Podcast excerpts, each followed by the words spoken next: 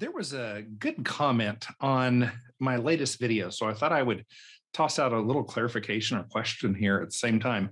And the comment reads as follows um, quote unquote, voting does legitimize the process. What?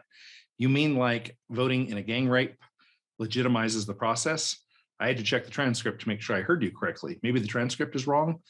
Um, politics is the art of taking things from your neighbor by force. It is not anything else using government roads is akin to eating your supper provided by your slave owner at the end of a hard day picking cotton in the hot sun.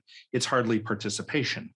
And yeah, that's, and you know, I use the example of very similar to that one of let's say you're in a concentration camp and you're locked in this cell and the guard tosses you a, a bread crust. Do you not eat it because it was purchased with tax money? Because that's how the government got their money to buy the bread. Well, that's like survival stuff. And that's i guess what my whole question is is when do you throw away your principles and say well but common sense and i don't know.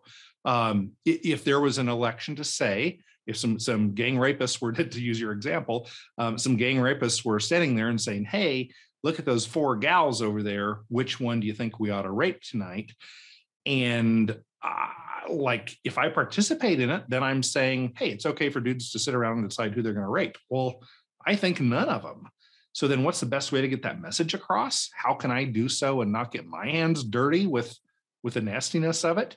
Um, if I just turn around and say, you guys are disgusting and walk away, you know, assuming there's nothing I could actually physically do, is that better than voting for, hey, instead of taking turns raping each of the women tonight, just rape one and therefore three women aren't raped? Well, I don't get to decide complex issues like that? Is it better for four women to be raped once each or one woman to be raped four times and three to be able to walk away? I don't know. Those are disgusting, horrible things to think about. Uh, and I don't know what the morally correct answer is. If I'm not involved in it, I feel like I'm absolved somewhat. Um, but I think about that for for people who have petitions against the government. Hey, uh, here's a petition to so that my wife doesn't have to stay in prison.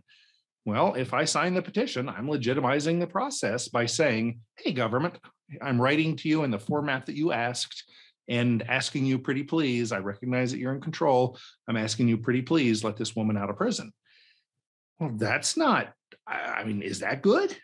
I, I don't know. And, and, I'm really, truly, I'm not, not just saying these things to say I have a good answer. This is what I struggle with because the, the pragmatic and the really sticking to the principles I, am having trouble finding the the correct answer here. So yeah, please keep giving feedback and your thoughts. Um, I don't know what the correct answer is in this case.